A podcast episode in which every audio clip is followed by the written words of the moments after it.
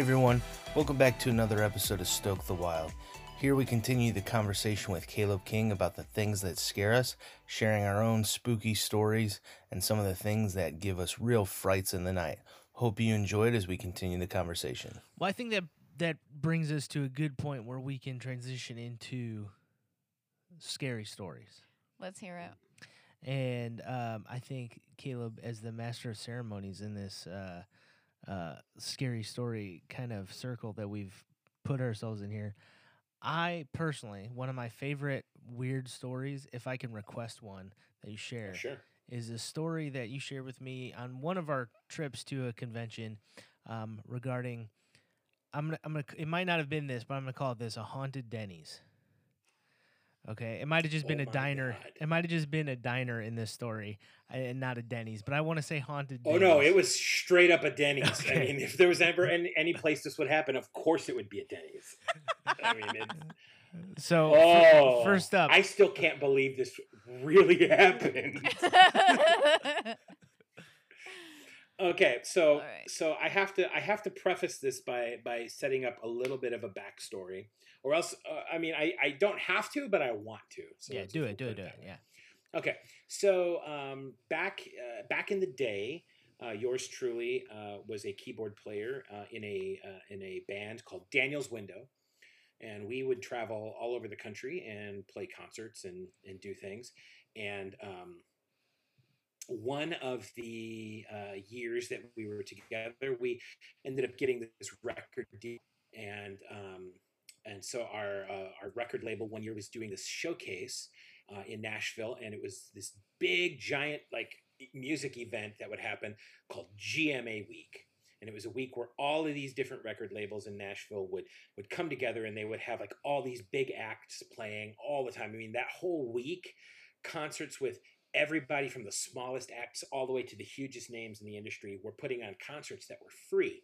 You could just go to them. Anybody from the community could go. So, I mean, it was an awesome week. I caught so many bands that week in Holes in the Walls, the Ryman Auditorium. I mean, all kinds of places. It was great, right? But then there was a night where my band was performing, and I was so nervous and excited. Uh, and we played at this little speakeasy called Jacklegs. I don't even know if it's still there, but it was kind of like a down under the street kind of place where you walked down from street level into this absolute dank ass hole in the wall.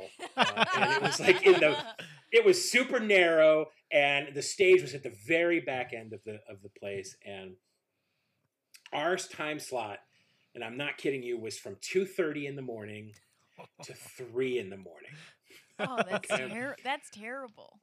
oh and it was packed So they're running these like twenty four seven.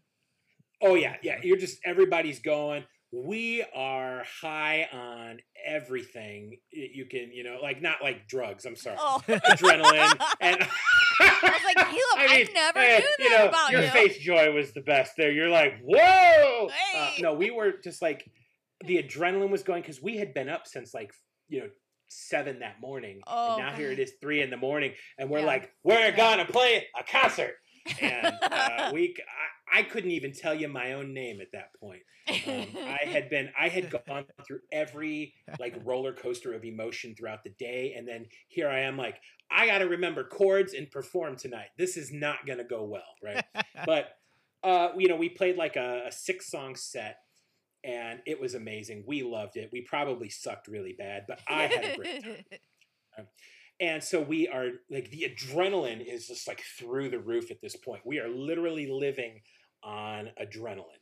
And um, so we load out at the end of the show. We're high fiving our other bandmates uh, from other bands, and you know we're all doing group hugs and all this kind of stuff. And then we're going back to our hotel, but we are so wired. We need a place to unwind for a little bit. So we're driving down. Um, I don't remember which highway it was in Nashville because I've tried to track down where this place is. And I don't know if it exists. I can't tell you if it's really real or not, but my experience was real. And that's why I'm telling you this story. I love it. So, so we we were near our hotel. Um, we're driving and we're at the kind of the top of this mountainy area, driving down the highway. And off in the distance, we see the light of a Denny's next to a gas station, and we're like, guys, we are we are like pumped.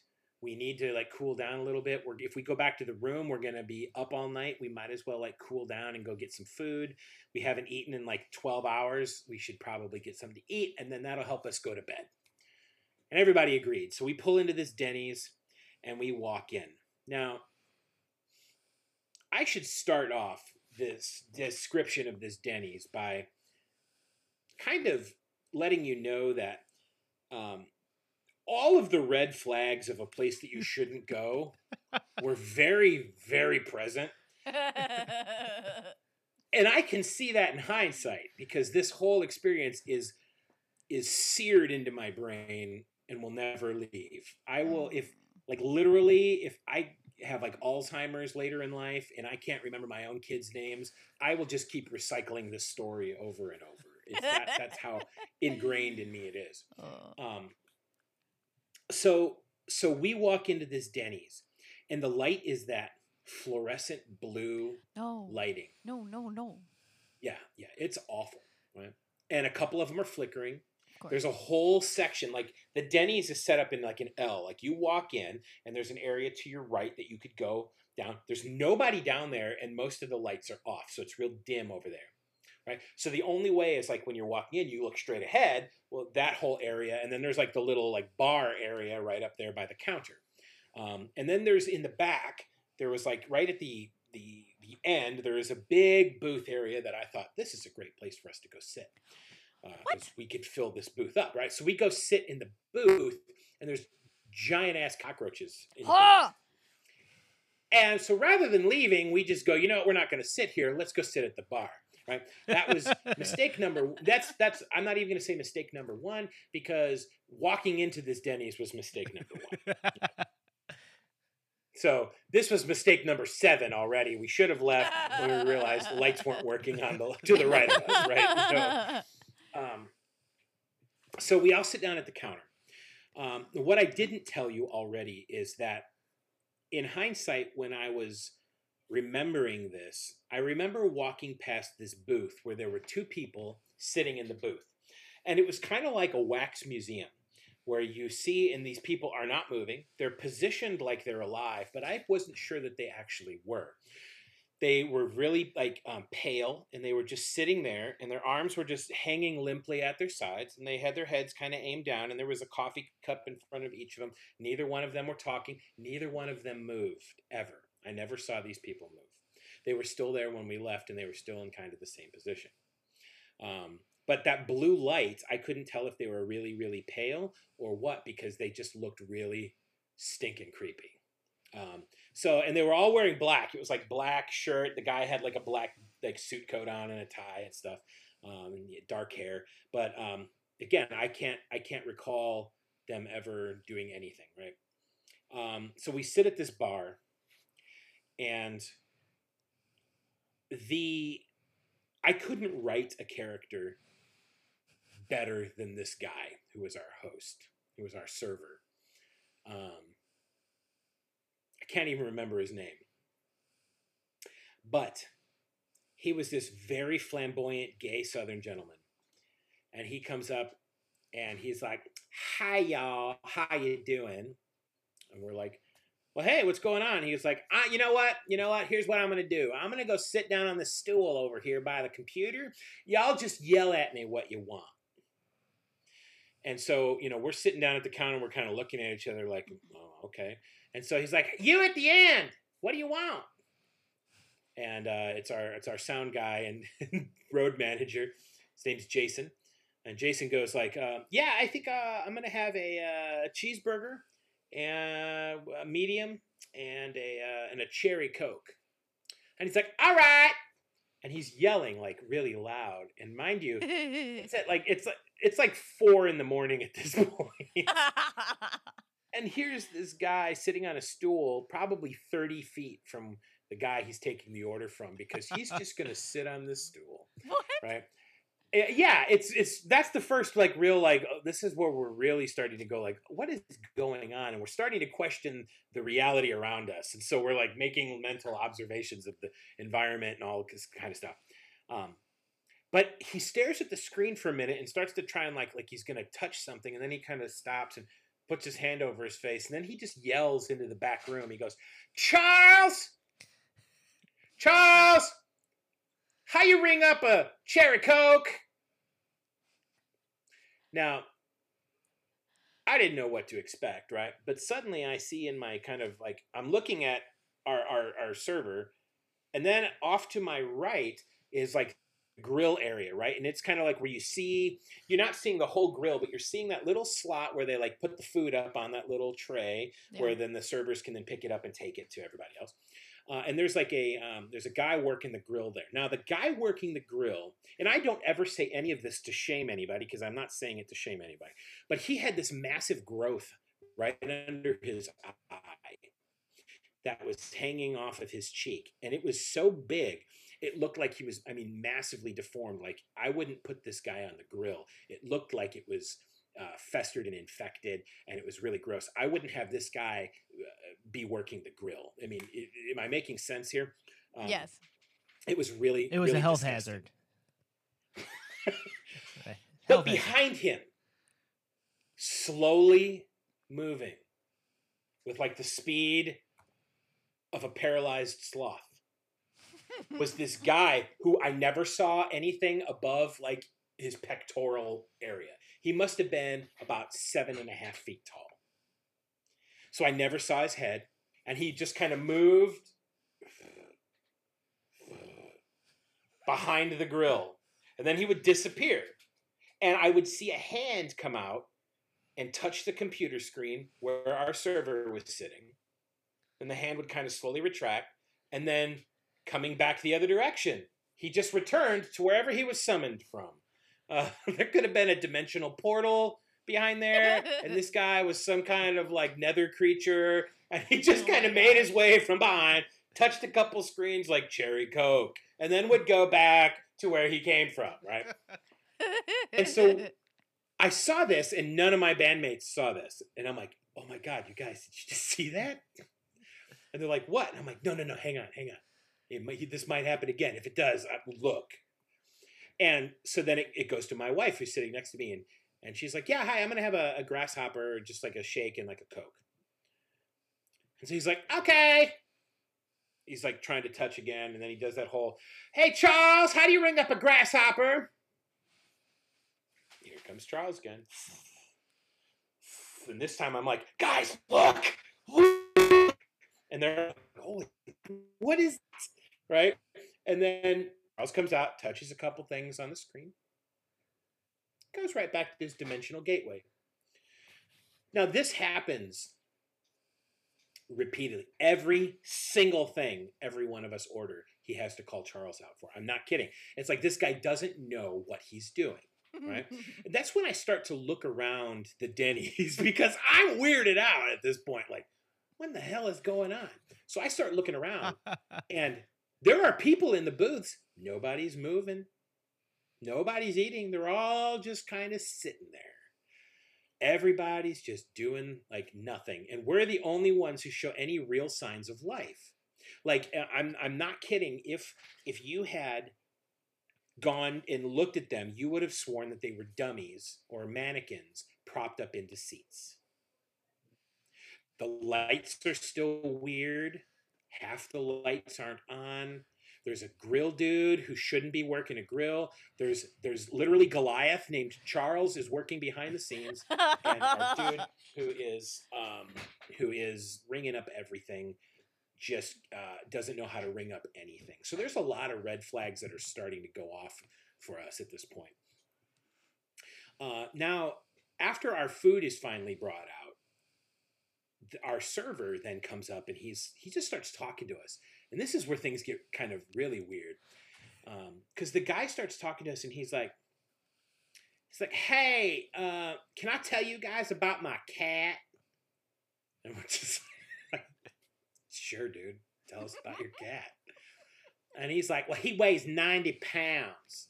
what? I'm like, dear God, what kind of cat do you have if it weighs 90 pounds? He's like, he's like, oh, he's one of them little sugars. He's so good. And I'm just like, okay. And I go, yeah. He goes, and I have a bird. I'm like, oh, that must be weird. He goes, you'd think so, but but see, my cat has three legs. And I'm like, that, that what? You have a three legged, 90 pound cat and a bird. He goes, Yeah, do.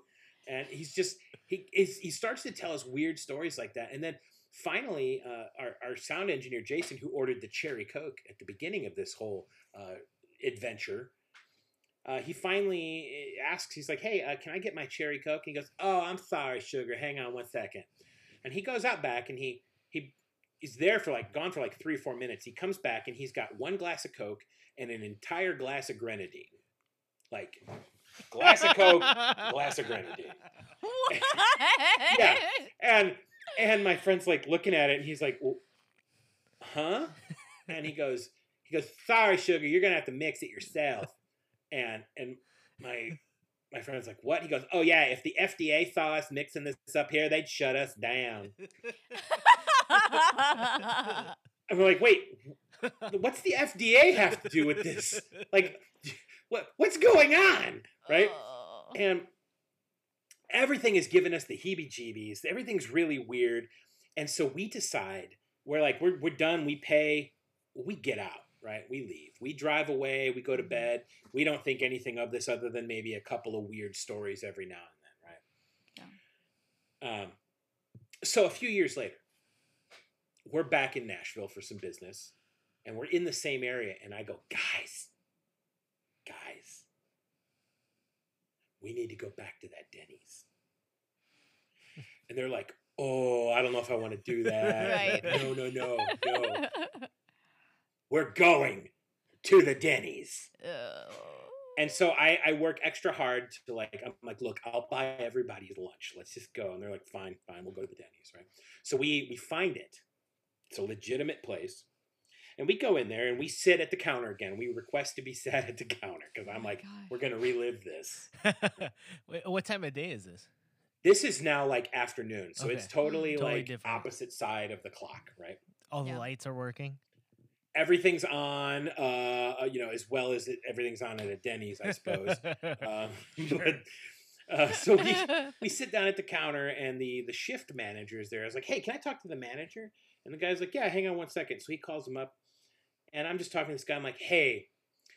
I just am curious. I said, I have no problems with our server. I have nothing. I'm just asking you a question. I said, so a couple of years ago, like two years ago, we came here at like three, four in the morning, and I kind of explained to him our entire story. oh boy. And and he looks at me like I am absolutely insane. And he goes, "Wait, what are you are you sure it was this Denny's?" I'm like, "Oh no, absolutely. Everything about this place is burned into my memory. Everything about this. Oh my god. I mean, everything."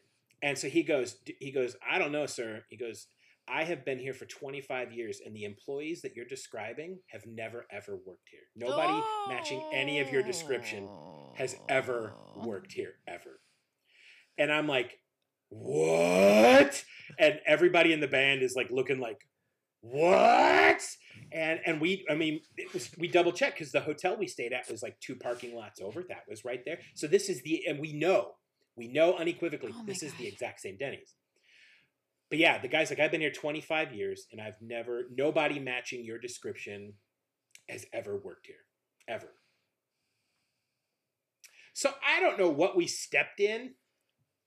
If we like side shifted to an alternate dimension, um, or we were dealing with ghosts, or uh, we were in the middle of a restaurant robbery and just walked in, and the robbers were the guys now running the place and giving us a glass of Coke and a glass of grenadine because they didn't know how to mix it or whatever. And you know, the FDA was apparently a big concern of theirs at the time. but uh, oh my but gosh. that was weird. I mean, that's super weird, and I think about that all the time. But I think the creepiest thing was the people, the people who didn't move. They didn't. They were sitting in their seats, and they just, you know. And again, I don't know. You know, memory is not necessarily something we can always trust. Um, our, our memories of things, because you know, our memories. They've shown memories. Our memories change over time. right. They, um, you know, and so um, they become way more sentimental than they are actual factual uh, over time. And so I don't know if those people really did move, but just over time, my story has evolved to a point where they didn't move. I can't tell. I honestly can't tell you. Um, but to me, the experience that I told you was 100% real. That's wild. I love that story. I'm choosing to believe that the manager was just shitting you. I, I mean, he had to be, but he was. He literally was like he. This guy looks like a true salt of the earth bluegrass. You know, like you know, blue collar, a southern gentleman, and uh, and he doesn't have time for that nonsense. Right. Frou frou. Yeah, know, yeah, yeah. So when I told him that, he's like, "Yeah, ain't nobody ever worked here like that. Nope, we've never had a guy that tall here. I'd tell you that for sure." You know, kind of thing. And I'm just like, "What was that?" You know. yeah. Um, and when I said, "Yeah, the real flamboyant gay guy with the with the three legged cat," you know, he was like, all he wanted to talk about was this stupid cat, and he's like, "Uh, yeah, no, I never, no, I don't know who you're talking about." okay, All all right. right. It's real. It's real, Scully. we it's just all stepped real. into the Everything's the, the hell mouth or something. I don't know what this was, but No, I don't like it. Would you Yeah, like? Would you like weird. like any Ooh. ghost meat with your pancakes? Ghost meat. Ugh, no. True story. I've never been to a Denny's, and now I never will. oh, you're absolutely missing nothing. Um, there's nothing, nothing good if uh, Stoke the Wild does not endorse Denny's. Uh, Sorry, guys. Yeah, if Yeah. that story didn't scare you, their food will. yeah. Okay. Well, that's fine. I Um, won't go there. yeah, that's I can't the, believe you weird- didn't definitely the walk- weirdest restaurant story. I can't believe you didn't walk out after you saw cockroaches. Because if I went Yeah, into I any mean, restaurant point, ever, though- no, I would leave. I would be like, screw this, I'm out. Like you guys, you gotta. I and then I would call like, The the, The- food, the- you the know. Yeah, I'd call the FDA. The health we call the FDA. We're shutting this place down. No, sorry. Not only are there cockroaches, but they are mixing cherry coke in the back. I mean, it's yeah, Shut this down. Yeah. this can't happen. That's Oh Lord, no! Oh it was. I mean, goodness. oh man! I mean, and I can tell you, I could see it clear as day. This giant walking back behind the grill, and like the slow, like lurch pace, like he was a zombie or something. I mean, it was just is so weird. It was just everything was so weird and surreal. Um, and uh, I mean, I'm sure. I'm sure the rational part of me goes. I'm sure I'm remembering it incorrectly. It's like the Mandela effect, where you know people thought Nelson Mandela died in prison when he really didn't, and Mm. people saw Berenstein Bears instead of Berenstain Bears. Yeah. And how you know? Have you ever heard of that effect? The Ma- yeah. So. Yeah. it's like the Mhm. Mandela effect. Yeah, I thought I Kazam and saw a Shazam. giant like lurch working there, but he really wasn't. He was just some real nice dude named Tony. And I But made is it this whole thing about- corroborated by everyone who was present? Like that's that's Right. what I want to know. Is it corroborated? If it's corroborated, then Oh no, they all saw the same thing. They'll Yeah. tell you. They'll all tell you exactly the same thing that I Mhm, did. mhm. Maybe not with as much flair as I said it, but I, you know, my embellishments. My embellishments aren't unfactual. You know, I'm just telling right. it with a little more dramatic flair. Yeah, Um, that's hilarious. but um, but yeah. So that is so weird. Well, you're here and alive, so that's good. The zombie guys didn't eat you. I mean, I can't be sure I'm alive. I mean, I, uh, I just read a thing the other day that said they're 50% sure that this reality is a simulation. So I don't Oh. even know. You know, I could be just zeros and ones in a computer somewhere. How, how do I know? Sounds like something my sibling would say. Right? Exactly. You know, we're the Matrix. You know. they they were We're like, just one long episode of Black Mirror. yeah. Oh well, we- God, we were- no! we were talking and they were like, "Hey, uh, have you ever seen any of your neighbors carry your, uh, their groceries in?" And I was like, "What?" They're like, "Yeah, yeah, yeah. Have you ever seen your neighbors carry groceries in?" And I was like, "I mean, yeah, but not very often cuz like, I don't know, I don't sit in front of my window and watch my neighbors like a freaking weirdo." fair. I mean, that's a completely fair thing to say. yeah, I was like, I mean, I don't know. Like, I've seen it once or twice. Why are you? What is going on? Why? Why are you asking me that? And she's like, or they're they're like, I just realized I've never seen my neighbors carrying groceries ever. And. I've lived in this building for like three years or something like that. And I was like, oh, okay, that's not weird though. You live in an apartment building. You, you know what? You know what else I have never seen? What? my neighbors take a dump. right? But I'm sure they do it. Uh, I think that's good, Caleb. I'm glad you I mean- finally Yeah, that. Hang on, I'm gonna get some binoculars, and we're gonna go up to you know. No, this is not permissible. It was just funny, and then they then then they were like, "No," but I asked my friend, and my friend has never seen their neighbors carrying groceries either. And they were like, "What if everything is a simulation?" And I was like, "When's the last time you slept, man?" Here's here's. I love the logical leap that this was. It was so good. Hey, have you ever seen anybody carrying your groceries? We're living in a simulation. Like I there are so many steps in between here. Like, hey, you ever seen a werewolf? You ever seen somebody digitally glitch out in front of you? You ever seen that? Like, we skipped all those steps. We Yeah, went right exactly. From groceries to we're living in a simulation. Yeah. yeah, It's the Oh, only plausible answer. Yeah. Well, and I think um, I'm certain they were like 99.9% joking, but there are times when I can't tell, and so then. I've just Because- defaulted to everybody means what they say. Oh I, I've stopped God. trying to read into into things. and like, you just told me right there with English that you said this. I'm going Yeah, to believe. This, I'm gonna go ahead you and believe you. Yeah. Right. Oh my gosh, that was it was hysterical. And then I was like, no, I refuse to believe that. No, no. But then, how would you ever know, Joy? I know, because I mean, I've only seen my neighbors carrying groceries like once or twice. How do I know that they're Right. even eating? We're all robots. That's the same. And it's only the current neighbors. I can't have. I don't have any recollection of the pre like the the house to my like from where I'm facing you. The house is right behind me. Um, that house there. I have never. I I they've had maybe let's see one two three different tenants in that house since I've lived here, Mhm. And only the current tenants I've ever seen taking their groceries in the house. I mean, and it's only been once. that's, oh, see, But know? you remember it. So there was something significant about that memory. I mean, m- maybe. Was it was it like a was it movie groceries like every bag had a French bread in it cause so you knew had it a was home? baguette and some Yeah. like some like Yeah. uh, celery stalks hanging out of the Mhm, top, mhm, like with the floury carrots. and- bits. yep, yep. And it's always a paper bag. Like when was the last time you went to the grocery store and got a paper bag? I just you know. I mean, yeah, it's. I don't. I used to, but I don't anymore. I had other Right. purposes for my paper bags. Then I don't have those. I don't have those uses for them anymore. Any paper bags I used to have, I've drawn on and shredded and thrown away. Right, right, something, you yeah. know, yeah. Oh my gosh, So that's funny. that's great. Well, life is a simulation, guys. Totally. Speaking of simulations, um, Joy, you were going to share a corn maze story with us. That I mean, that wasn't a simulation. That was real. I know that was so I need to hear this this story. is a segue. it's not that scary. It's mostly No, just but I want to hear it either way. I mean, Oh, good. Okay. Well, we'll break it up in case any of our, our listeners were spooked by the yeah, haunted yeah. Denny's. We'll we'll tell you a silly, silly, ridiculous. You know what you really should have been spooked about was the moon's over my hammy.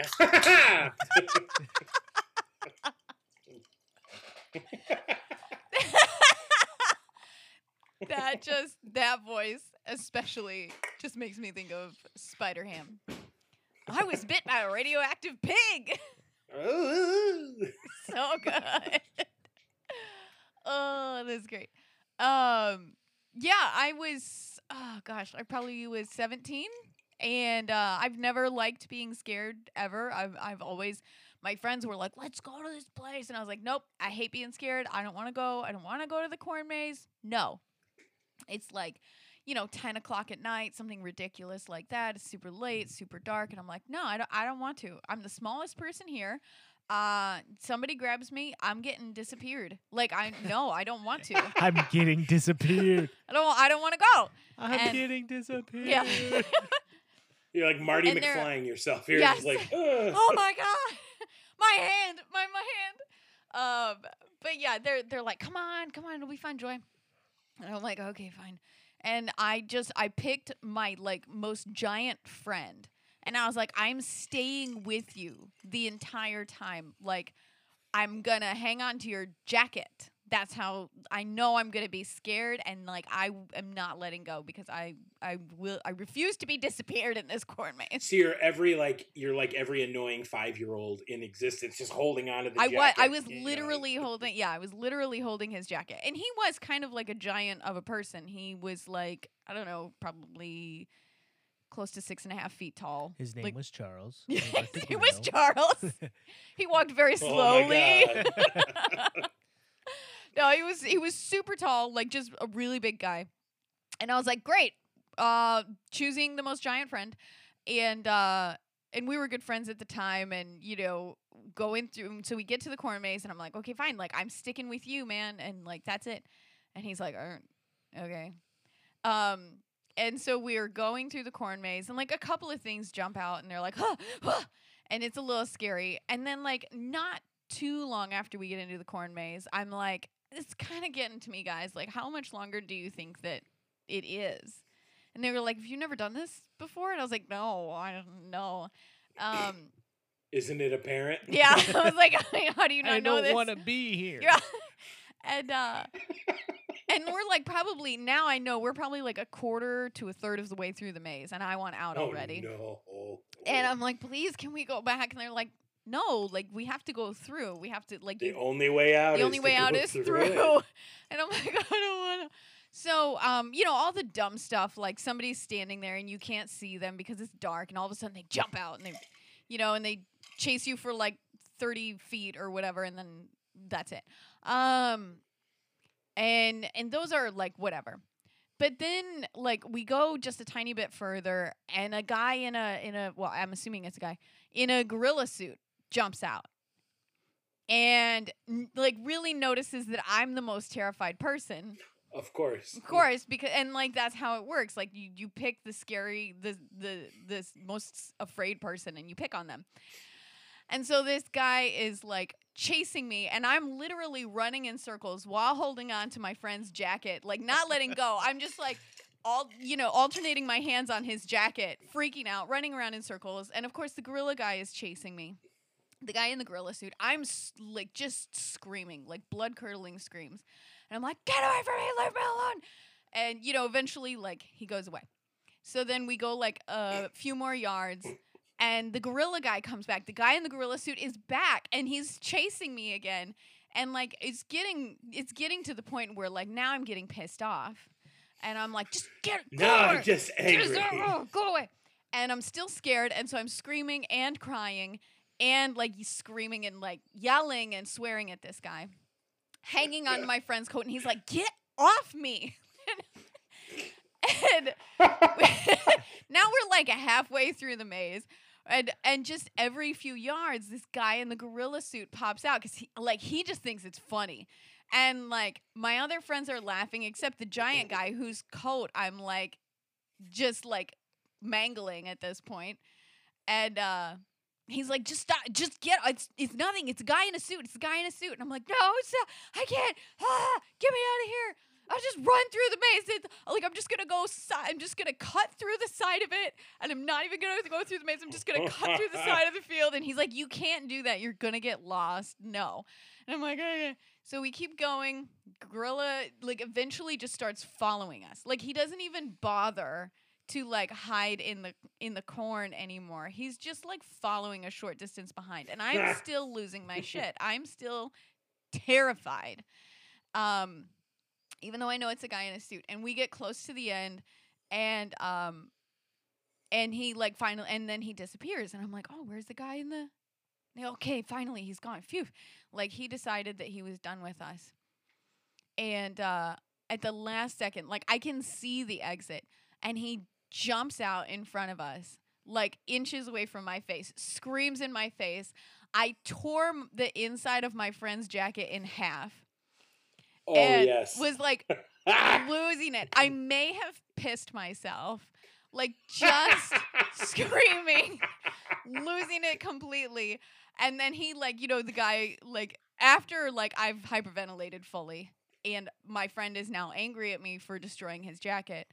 Um, we get out of the maze and I'm like, "Oh my god.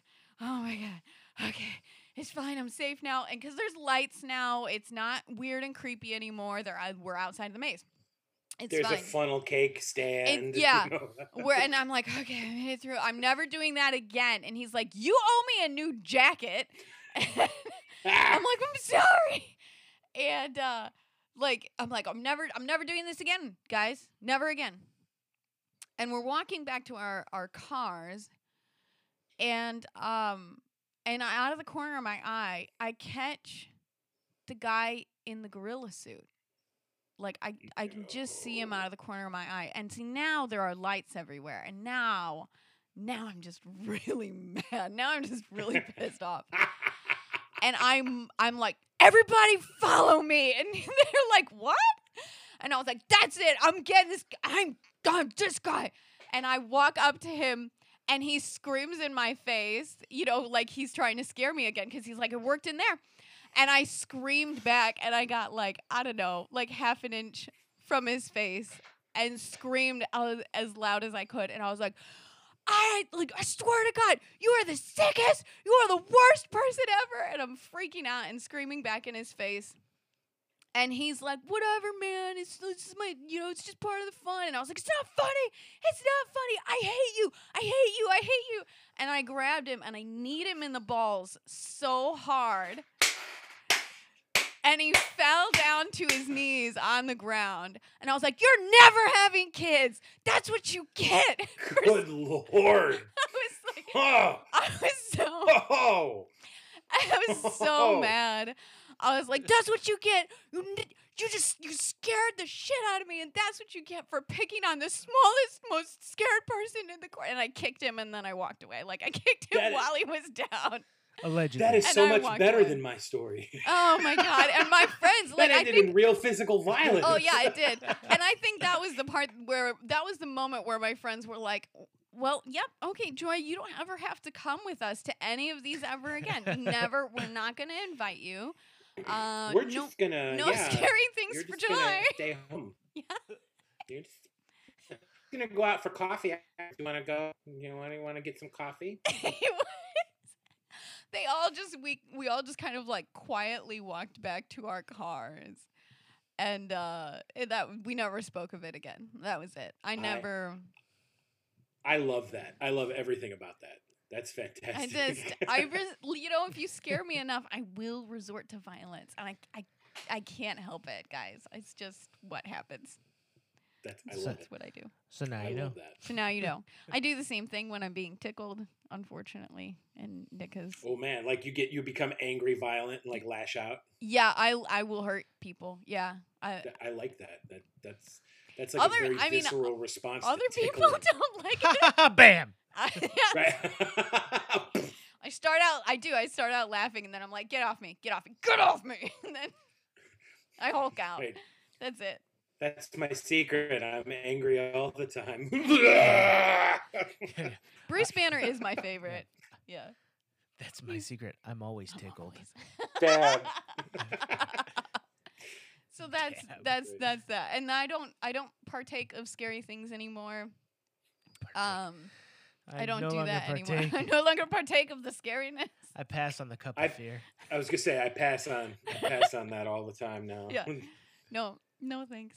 I yeah, can't do Well, it. Well, if you'll let me, if you'll if you'll indulge me for like two seconds, I would love to uh, to tell you guys about a movie that if you want to be absolutely terrified, you should watch. Maybe. Because it's like a, it's it's kind of like an un, a They have a relatively Wikipedia page I can just read. movie. Um, but uh, it's called The Ritual, oh which no. already already sounds terrible, right? Like it sounds like nothing good is going to come from this movie, and uh, you'd be right. Nothing good does come from this movie. Um, So it's about a group of guys who, um, like, there's some notable actors in it. Uh, the first one would be I can't even remember his name, but he is one of the Andys from Hot Fuzz. Um, so if you remember the movie Oh, Hot yeah, Fuzz, yeah, and yeah. then there's the two cops who are named Andy, and we call them the Andys. And why do you think we call them that? Because they're both named Andy. Oh, right. Um, Was, uh, was So- one of them, Pat, Patty Con- Constantine? yeah, Paddy Considine is one of them, but this is The the, other other, Andy. Andy. Oh, okay. Right. Okay. Um, and this is I'm Andy number two. Yeah. oh. um, he's the main character. Uh, and uh, if, did you guys uh, watch Downton Abbey at all? yes. Okay, so the um, the the um, I think his name was Thomas. He was the footman who was yeah. gay, right? Yeah. He is in it, right? Okay. Those are the two notable actors, right? Okay. Um, So um, the whole movie revolves around these gentlemen. They're all from England, and um, they are getting together to celebrate the death of one of their friends, like to honor him. Not like, yay, he's dead, but like they're really sad, Mm-hmm. like, and they yeah. wanted to do this to honor him. right? Yeah. and they had a habit of going away every couple of years as a group of friends because they either grew up together or like knew each other from college or something and every couple of years they would get back together as friends and go do something and uh, he was killed in a uh, bar robbery like there was a robbery and he ended up getting killed as a result of it. And so this was the trip and this happened six months after their friend has died. And they have decided to go like uh, backpacking in uh, the area between norway and sweden like Mm. into these mountains. Mhm. and so they're out there walking and hiking and they go to this place and they they do their little memorial thing for their friend and up to this point everything is just kind of sad and a little you know like uh, just some good character development uh, and then one of their friends is walking and he accidentally steps like he's they're walking through like this highland area and he steps in something and twists his ankle really really Of course bad. he does. and right and they they now can't continue to walk uh, very well. Um, so they're looking at the map and they decide that well they're right at this one specific spot. Of course they are right that if they continue the path it will take them another 14 to 18 hours to get back to uh, their their lodging or Oh, boy. they could cut that time down to about a third and cut through this unmarked forest on the map Oh, that's always a good idea. I mean, even So- in real life, it's a great idea to take shortcuts. Right. And so then, you know, they're looking at the road and they're looking at the map, and then we're all seeing it. And then they like, or we could cut through this forest, right? And almost comically, it cuts to a shot of the forest. And this is the most menacing looking forest you have ever seen. There's like, it's nothing but a field, like a clear field between them. And then there's this extremely dense, solid tree line, right? They call it And- the Mirkwood. Oh, it Mirkwood would be a beach vacation compared to this this forest, right? And um, basically, they're walking. There's no animal sounds in the forest. No birds. They don't encounter insects. They have no signs of life other than the plants and vegetation. And after they've walked for about four or five hours, they realize it's getting dark and they need a place to go. Their compass isn't working. Nothing quite right is happening in this forest. They're not sure what's going on. So they come across a um, a cabin, and the cabin is ramshackle. You know, it's like there's there's the windows are not working. There's no glass in the windows or anything like that. It's really dilapidated, but it's starting to pour down rain, and they need a place to stay for the night. So of course they're like, we're going to go in. And as they're going in, they notice that there are these glyphs and runes carved into the trees, kind of surrounding the house. And um, they're like, "What's this? What's this?" And one of them's like, "Don't worry, this is probably just some old kook's house, and we don't see any signs that anybody's been here in years, so we're just going to go in, right?" Uh, and that's where things get really strange, right? Um, they start having weird dreams dreams of awful, awful things happening. Now, we don't see their dreams, but we see kind of the effects that it has on them as people. Uh, and then there is this really, I, I don't even want to describe it because it gives me nightmares thinking about what's upstairs. Oh boy. Um, but this movie is honestly, um, I'm always skeptical of horror movies when they show you the beast or they show you the big bad scary thing, and then it's suddenly not scary anymore, right? Because now we can see it. We know it's CGI, or we know it's a it's a prop, it's a puppet, or it's something like that. But the bad guy in this, when you finally do see it, it is so terrifying. Um, you believe it is what it is. And they've done such a good job of building the tension and the suspense uh, and the and the complete otherness of this because you're basically dealing with a group of people who are like they still worship the old Norse gods. And so human sacrifice is a part of this. And there's the Jotun, the children of the of, of the gods, you know, the bastard children of the of, of Loki and Odin and Thor and these other gods. We never see those gods, but we see what would like and if you've ever read any Norse mythology, you know how screwed up a lot of these stories are and these characters are. Mm-hmm. And this is like this is truly terrifying. Like everything in this movie um, is not only psychologically terrifying, but visually disturbing and terrifying. Uh, and it's only an hour and a half long, uh, and it is. Uh, I saw it. I've seen it like six or seven times now, and every time I see it, it doesn't lose any of its terror, even knowing what's going on. It's just it's such a compelling and good story, but it ends it ends in a really good place uh, because it there's there's some transformative and redemptive uh, character arc stuff that goes on. Um, so I mean, if you're into scary stuff, you definitely need to give the movie The Ritual. It's on Netflix right now um, and has been. That's how I've always seen it. Um, and I, I highly recommend it. Everybody I've ever recommended it to who's liked horror movies, um, it gives it like their highest marks. So Hmm. that's the one scary movie that will actually scare me. All scary movies will actually scare me. you know, So- uh, Barney uh, isn't that scary, Joy. You need to start start moving away. Actually, I, I do but- think that Barney is. Barney's No, Halloween is special. actually A little terrifying. creepy. I- I mean, yeah, no. I, so I is the sun in the Teletubbies. Uh, the- when the sun comes up and it's that baby's yeah. face. Ooh, I'm just like, weird. dear God, eat me. Just stop now. oh, there are. I think there's like there's two scary movies that I have watched all the way through. And uh, every time I tell people, they're like, the first one's not scary. Um, and it's The Sixth Sense. I watched that when I was, I don't know, a teenager. And everyone says that's not a scary movie. It's a scary I thought it was horrifying when I saw it. It's freaking scary. Oh yeah, it was. It was. It, yeah, that the, the uh, and then when you find out the twist, you're like, no. Mhm, Yeah. mhm. I, I was probably like Yeah. 11 or 12 when I saw it. I was Yeah. I was horrified. super freaking scary. Um, although I was old, I was much older than eleven or twelve when I saw it. So Still, there's like I there's still images from that movie that Whew. uh, flash across my mind right Yeah. now that I'm like, yeah. I don't want to see that now. So I I watched uh, Yeah, the, right? yeah I remember seeing the Sixth Sense, and then I can't remember if this is actually the name of the of the movie and if I'm like matching up the name of another movie with this one because I I only watch scare I've only watched it once. Um, is the I think it's called Secret Window, but it's the one where the writer the the author is kind of like holed up in this cabin in the woods. It's that one with Johnny Depp.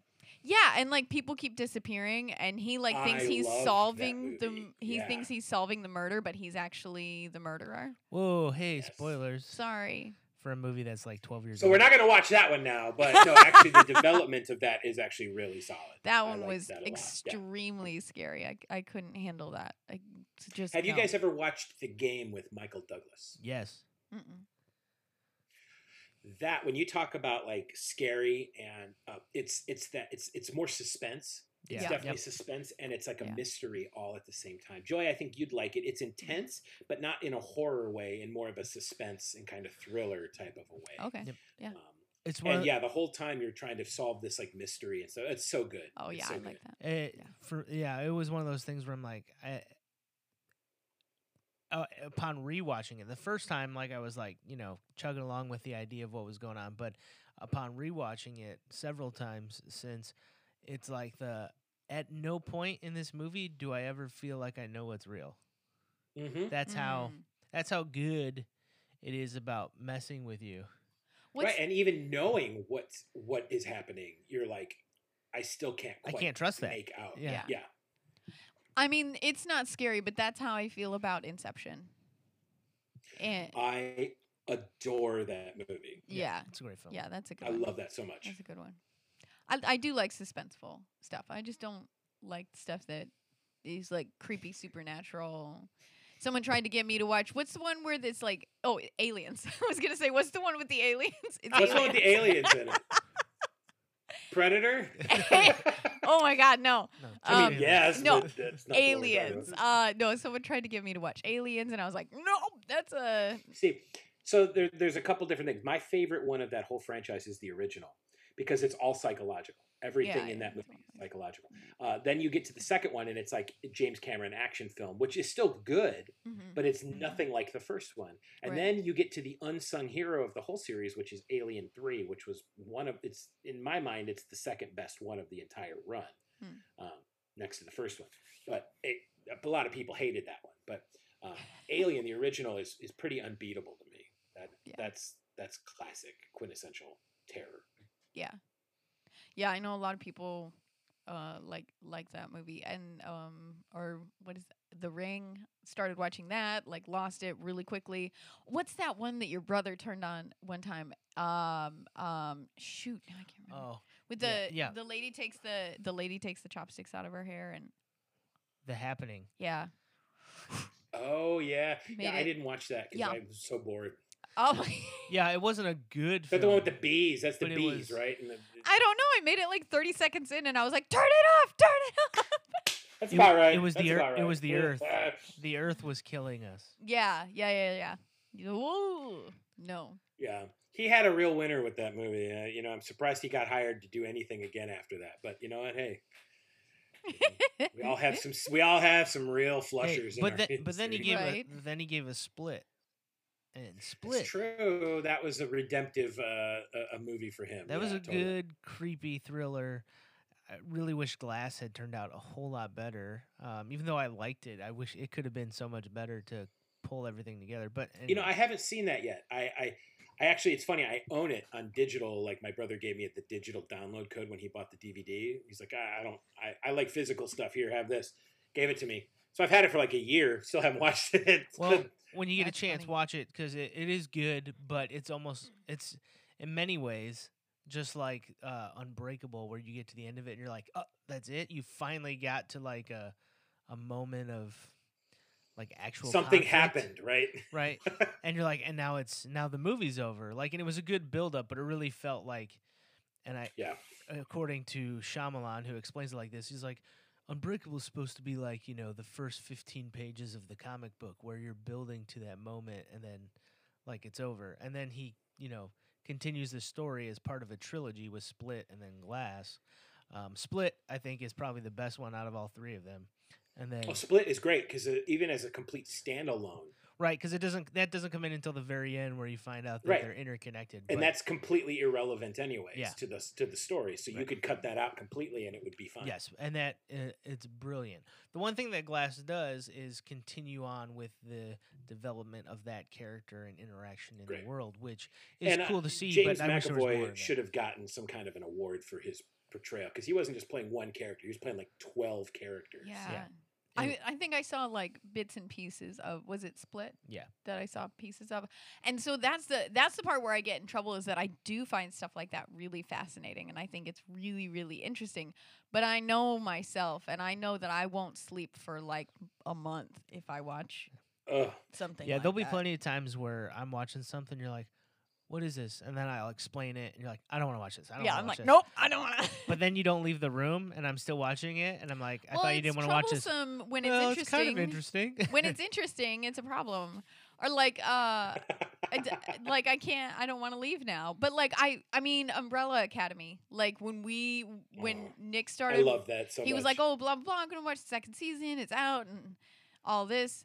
And I was we started like he was like, "I'll just catch you up to speed on what's going on." And if it's too scary, like, you know, I'll, we'll turn it off. I'll watch it another time. sure. So we get like a few minutes into the first episode of the second season, and I'm like, "What's what is this? Why are they like that? What is this happening? And who's that? And this is what?" And he's like, "We got to go back. We're just gonna watch it from the beginning." And I was like, "Oh, I don't know. Do you think I'll? I don't know." And he's like, "Well, you you're sitting here and you want to know all the things." So we went back and watched it. I loved it. I Oh, wish so there was more. It's so good. Um, that I love number five. He's my favorite. Oh my gosh, he's whoever that kid is. I can't. I don't even know his name. That is. Uh, he is a phenomenal actor because the whole time, I really believe that he is just this like Old man. Old snipey, dude in a kid's body. yeah, just like snipey old man who just like is mad at the world and he's trapped in like a twelve year old's body. And I'm, like, where did they find this kid? I mean, I love I love him, and then of course everybody. I think everybody's fav- general favorite is Klaus. I love Klaus a lot. Klaus Uh, is great, but I I mean I see myself. But no, number five to me, number five, I feel like is me. I'm number Mm. five. I'm that crotchety old dude, you know, who just wants to take an axe to everybody in the building, you know. He As just you wants point to Nick. drink coffee. if it's either coffee or alcohol, and I just need someone to talk to, not necessarily talk back to me, right? Like, Right, That's yeah. why That's he, true, That's right? why he has I the mannequin. And I'm Diego. I'm like just, nice. Okay. Yeah, that's that's me. That's all the way. Yeah, vigilante. That's Mhm. nice. I think I think we determined my wife is uh my wife is um uh Katya and Okay. um Nice. And then um my sister my sister is definitely Klaus. She is completely Klaus 100%. Uh and then uh my son my son is definitely um number 1. Uh, Mm. our big i- gorilla uh f- strong man uh, Yeah. because he's he's just big hearted and uh, adventurous uh, and sometimes not too bright with his decisions. You know? a lovable little child who is extremely intelligent but not always bright. Not yet. Doesn't always make yeah rational choices. Oh yes, Yeah. yes. Yeah. Yeah. That's great. That's great. right on. Um, I have a story to share. Unless you got another one, Caleb, lined up ready to go that you want to share with us. Uh, the only thing that I have is this weird story that involves a ghost that my parents encountered on a regular basis. If you want to hear that, and Joy, Joy is like freaking out in the corner. right just I, guess just I remembered something. So you have to tell your story. Nick will tell his story, and then I'll tell my story. Okay. Oh, that creeps so me out. um so there was this um so i grew up in uh here in joliet illinois and uh, my parents at one point bought a um, kind of a house on the east side of town and the east side of joliet is not really uh, especially for a long time it was not really known as like the good side of town everybody just from the west side always just said oh that's the bad side of town right because um, basically just because it was lower income and a lot of black and hispanic families lived there so it, you know of course immediately to white people um, that's the bad side of town well, all It was Um, red so we. Red bought a home yeah. Yeah. exactly Yeah. Right. It's just mass incarceration dogs living with cats you know.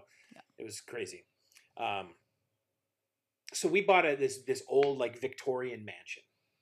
And we bought this for like you know next to nothing. And my parents decided to spend like years and years rehabbing and reconstructing the inside and the outside of this house. Um, and so while they're down there of course they meet other families who had decided to do kind of the same thing and they you know they gained friends and uh, one of this uh, one of these men was uh, his name was seth Magoski. and seth had this home and uh, another probably like two or three blocks from where we were uh, and so they they became really good friends with seth and would hang out with him a lot and um, seth had this ghost that haunted his house and um, I'll tell you his name later because if I tell you his name now, it'll ruin. Um, you're, you won't be afraid of him anymore because his name is so stupid that it'll sound like a SpongeBob character. I'm not kidding Oh you. It sounds like I'm making this up, but it's so great. it's so dumb, right? And now I'm going to be haunted by this this guy. 'cause I just called him dumb. Uh, if I only believed in ghosts. Yeah, Um, yeah. so um so basically uh seth would tell us stories and my parents were over there one time and they were telling me this later they're you know they're like we were over at seth's we got to tell you this this is because we're kind of creeped out by it and we were sitting there having drinks after dinner and just talking and suddenly we hear these footsteps just pounding running upstairs on the second floor of seth's house. And uh so they're like oh do you have so, do you have somebody staying with you? He goes oh no no. I can't believe he's he's he's doing this. And she's like, "What? You have family here?" He's like, "No, no, no, no, no." He goes, "All right." So he goes, "So this house is haunted," and my parents are like, and he goes, "No, no, no, no. Our, th- We're this out. See haunted." ya. And he's saying it kind of like he's just annoyed. He's, he's not scared of this. He's just annoyed. And so they're like, "What do you mean?" He goes, "Well, see, when I first bought this house, he says he was, uh, you know, the first time he noticed the ghost, he was upstairs and he was putting up some window, uh, window treatment up that overlooked the backyard. from the third floor of his of his house. And he's up on like this little step stool hanging up the, the thing, and he looks out the window, and there's this gentleman out in the yard, right in the middle of the yard, staring directly at him. And he is in like an 1800s Victorian, like lo- like outside like long coat, um, that's in like a, with a cloak that's kind of clasped around his neck. He has those little round glasses that kind of sit on the edge of your nose. He had a top hat and a cane, and with like the gloves and everything, like he had literally just stepped out of the 1800s. Uh, and he just stood there didn't move and was just staring at at Seth. So Seth's like, "Who's this dude?" Right? And so he he's like, "This is really weird." Like he's looking around, like there's nobody else out there. There's nothing. There's no. So he he he climbs down the ladder and goes to open the window to yell at him, and he's gone. There's just nobody there, and his yard isn't big enough to like. This guy couldn't have gone anywhere. Like in the three seconds it took him to like climb down the ladder and lift up the window to yell, he's just vanished. He's gone. And so he doesn't really think much of it. He thought, well, this is weird, you know, welcome to this side of town kind of thing. And uh, uh, later he's he's going down the hallway and he turned and he hears something behind him. He turns around and the dude is right there in the hall. And he's like right by the window treatment where he was. Now this is later in the day and um, he says that basically what happens is is at that point the guy he turns around and he's staring at him and he's like you know hello and he goes the guy just opens his mouth like to scream but nothing comes out and then just vanishes and so to me if this was me and i saw that i would walk out the door and never come back i don't care what i have in my house it's gone. It's dead to me. Yeah, just like my dignity, fine. right? And uh, but this guy, he kill doesn't it, kill it with fire. This. Yeah, he he's he's just like I, am okay. Well, that was weird. That's peculiar, you know. And not it was my about house. Right? Yeah. I don't. Uh.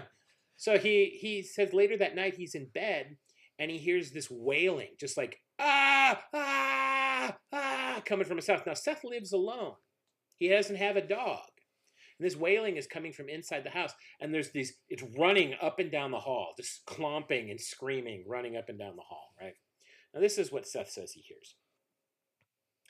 Right? And he just, he just, instead of being terrified by it, he's just annoyed by it. He just accepts that there's a ghost in his house and he's just trying to go to sleep so he put yeah.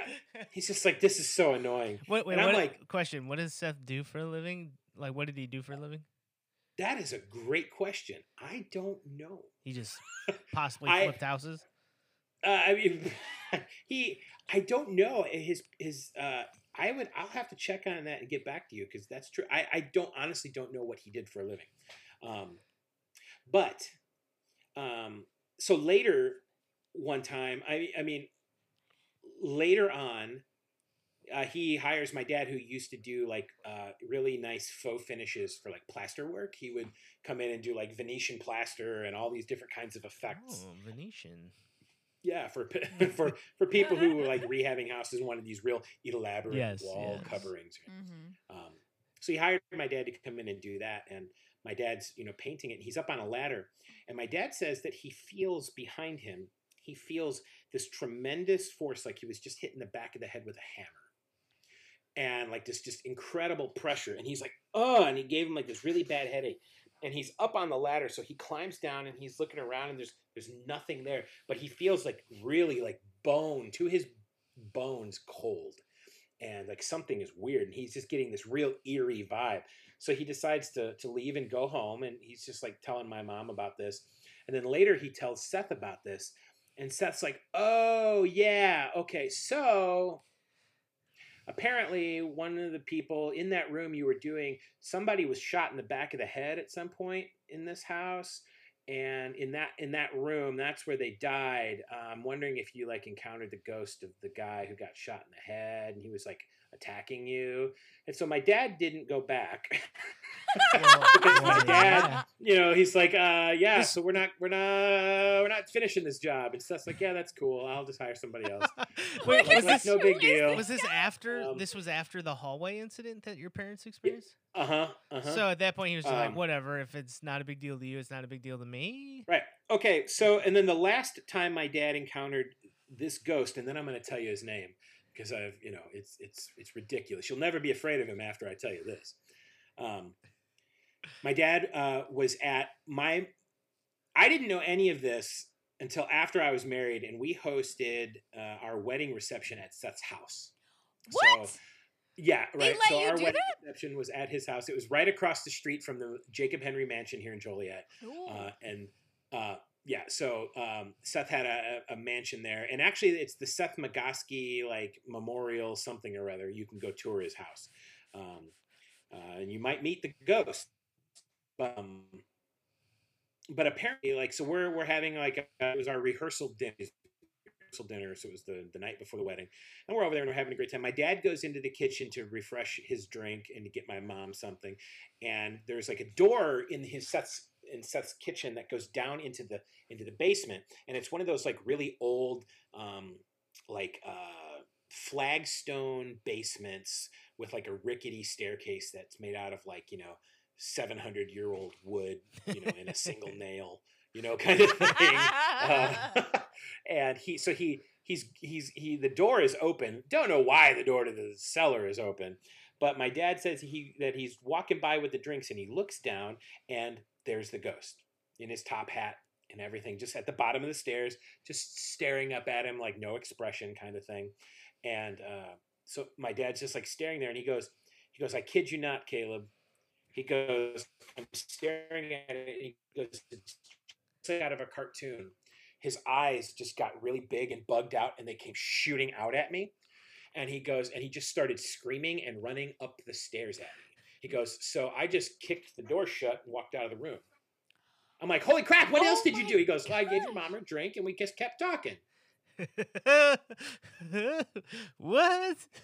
And I'm over here like, no. have, have you guys ever seen a scary movie in your life? Like, do you, what are you doing? right? And okay, so um, so so then that's this is when I inquire, like, does this this ghost keeps appearing in all these stories? Does this ghost have a name or an identity? Did you ever find out who it was? And and they're like, yes, actually, Seth traced the house, and it was the original builder of the house who died horribly in the house. Uh, was killed by his wife. I'm like, there's so many deaths in this house. Why would anybody buy it? And that's besides the point. But um, apparently, I'm not kidding. Uh, this ghost was known as Mr. Pickles. His last name was legit Pickles. That's awesome. Uh, so, um, so I was like, Uh, "You're terrified of a ghost named Mr. Pickle. Mr. Pickles? That's funny. Nope. How can you? No." And they're like, "Oh yeah, no, don't don't mess with Mr. Pickles." I'm like, "What's he gonna do?" like legit. He runs up and down the hall. He's never accosted anybody. He's just super annoying. And that's why Seth was just like, whatever. Yeah. Yeah, it's just God, shut up, Mr. Pickles. I mean, it sounds like it sounds like something you'd name your pug. You know, Like, Or your cat. He's- Me and Mr. Pickles I have are a yeah, for I have an. English bulldog named Mr. Pickles. Oh So, no, That, no. that is hilarious. That is funny. it's hilarious, right? At first, it's creepy, and then you find out his name's Mr. Pickles, and you're like, oh, It's. I mean, it's still creepy. yeah, like. Yeah. I'd probably stutter, Mr. Pickles. I'd be like, "M- m- m- Mr. Pickles, go! But I like. I'd be so frightened I couldn't get it out. But the you know, it's still funny. Exactly. Yes. That's great. So my story, uh, this took place when I was in high school, and um, Do I know? Do I know this story? this is I call this one the the nuns of Drowden Road because whoa, whoa, it's got a name. It's Yeah. got a I'm name. it's in. kind of name. well, and in in uh, college I wrote a paper about it. Um, I didn't know that. I yeah, didn't know you we had to that. write a, just like a narrative paper, Yeah, right? yeah. Um, and so I wrote about this experience, Oh my God. and uh, my professor, this is at a Christian college. My professor was was, gonna say, like, "None of this go?" was real. Here, you get a C on this." So this wasn't like. It's like, oh, it, I love that they just they this was not real. Like, shut up, dude. You weren't there. Right. Yeah. it was real to me. listen, we're at a Bible college and we're teaching you about spiritual forces and, you know, all of the angels and demons and all of these other things. But what you experienced, uh, it's not real. just that's supernatural Right, stuff. yeah, Doesn't yeah. even. It's not even real. So the, there's probably more lead up to this story than what actually happens in the story, but w- there was a time where when I was in high school, my friends and I, um, you know, we'd be hanging out and we'd crash at each other's houses, but we'd like stay up all night. You know, we didn't have a baby to take care of until three in the morning, but we were staying up all night.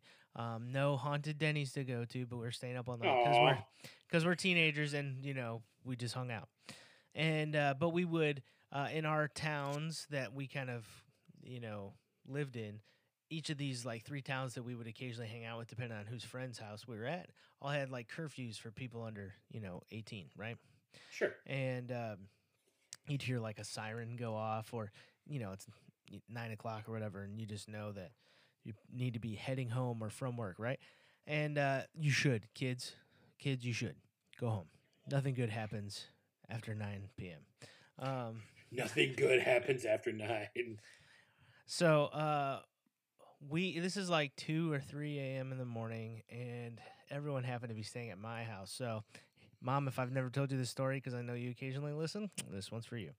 So we're uh we're at my house this one evening hanging out and whatnot and it's like 2 or 3 and we would occasionally go on what we call night adventures where we would just walk. We have cars we can drive but we would just walk like the town and just like walk like just walk talk but we knew that we weren't supposed to be out so it was an adventure to us. Anytime a car drove by like we'd dive into a ditch or hit the you were about to get busted. right? It was it was like the you know oh no what's gonna happen? kind of thing.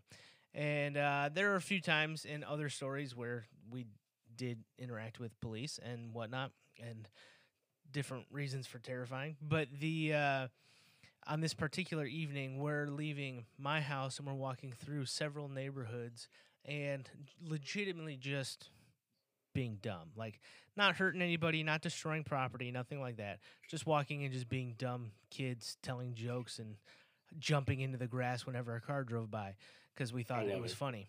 And um, as we're walking though we've you know passing through neighborhoods where there's like community parks and stuff saw some weird people who definitely broke into that pool and did things in that pool in the middle of the night that they shouldn't have been doing. Um, and then you know we're dealing with that and walking through like all these different places. And finally we get a few uh, a few miles away from from my house and it's like more country-esque. And there's like the, okay. the end of this neighborhood. Um, there's a park or playground area. And there's like seven or eight of us and we're just walking and country road now and we're just like what's over here? Like we don't even know. And we've got cell phones but nothing like we have now with like maps totally on them and everything right? Because it's 2004 or something. And um, we are we're walking through the roads and uh, just like through this tall grass in the the fall i think it was. And we come along this giant long gravel driveway. And it just like goes back and back like behind some trees and around another area then like there's a small like retention pond lake and then it keeps going. We're like what is this place? Like it like the road itself was surrounded by a little open area and then more trees. So you, know you drive by it maybe but you don't see what's back behind the trees. But if you're stopped standing there at the gravel road and you just you know can look and it's not quick you can see that there's this big big building like off in the corner. And we're like what is that like that Let's is go see. it's huge It- i mean it looked you know you're talking about mansions in joliet i mean it looked like a castle in that it looked like there were like rafters and things all poking out of it and like Oh, nice. sconces and all sorts of I don't know what what what, what Don't these know what- Sconces, Yeah, right? It must have been in Wisconsin. Yeah. Hey oh, Da-da. Sorry, dad jokes. did Caleb mention he's a father? There. Um. So, um, but there's all this stuff that like makes you go, okay, this is cool looking and weird. What is this? Totally. And where we were, we didn't see any signs. So we're like, look, if we don't, we're not, we're, again, we're not causing problems or breaking property or stealing things or anything like that. Just like exploring. And so we're like, okay, well, there's a bunch of lights like near the front, you know, by the what this would be, I guess, a front door, but it's so far back that like it's hard to tell like what what this whole thing is because there's not enough light. And so we decide we're gonna walk up this little gravel road and try and get closer and see what this is. Well, we're walking and uh, talking quietly, and we're kind of in this single single file line, but like all walking in the same direction, right? Like it's an action movie. The explosion has happened in the back, and we're walking off slowly away from it. Um, only no explosion. It's nighttime, and You're just walking away from it. yeah. and there's the crunch of like the gravel and stuff as we're walking.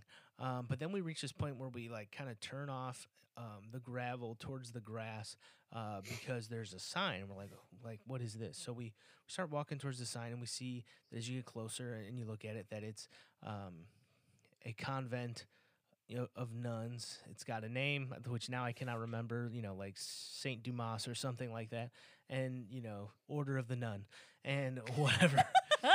And uh, Saint Dumas, Order, of the Nun, Nun. nunnery. it's a nunnery, right? It's a nunnery. It's a convent. It's a nunnery. Oh, And so, um, like we're like, oh, okay, this is this is weird. I didn't know that there was a, a, a nunnery, a convent here, like in in our little town, like buried behind some trees. Like so, it was it was weird. It was odd. It's a secret. Yeah. Right, they're quiet. You, you know, they take a vow of silence. And um, Oh, but, but, uh, it was it was bizarre. And so we're like, okay, should we keep going? We know what this place is now. Should we keep going? Because this is still like maybe halfway to this building. There's finally a sign, you know, like welcome, as I'm sure people visit or whatever. I don't know. Drop babies off. I don't know, but they are whatever you do at a nunnery. right. This is just, just weird, you know. It's weird. so the we we we could decide to continue walking. And uh, we're now at this point we're walking into the grass because as we're getting closer, we're like we don't want to be loud. You know, we want to try well, and be you, you, quiet. you're going to wake up the nuns. Lest you wake right, the nuns. lest you wake the nuns. Um, and as we're walking, like there is a decently volumed kind of scratchy pitter patter of what sound like feet behind us, and we all turn around with like, "Did you guys hear that?" And we turn around, and it, it's dark. There's like the faint glow of the one or two lights by this door that's still a long way off, kind of behind us. But where we're at, there's still just enough gray darkness that you can't see too far in front of you. And again, we don't have phones with flashlights built into them. We're not carrying flashlights. We're just, you know, out there. And you know, like oh, maybe it was like a raccoon or something, but we don't see we don't see eyes, and we don't hear any like we don't hear any It's other like raccoon. chitter chatter, right? And so we're like, oh, that's weird. Okay, let's keep walking.